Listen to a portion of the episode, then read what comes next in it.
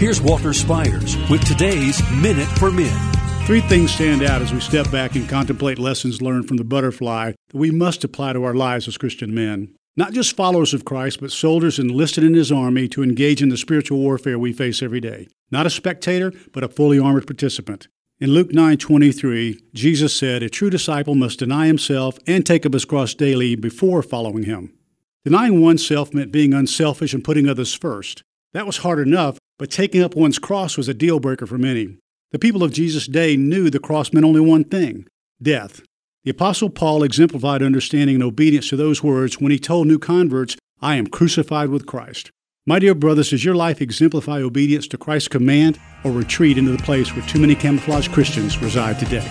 To donate and receive an e copy of Walter's book, All Men Are Desperate, whether they admit it or not, go to desperatemen.org. That's desperatemen.org.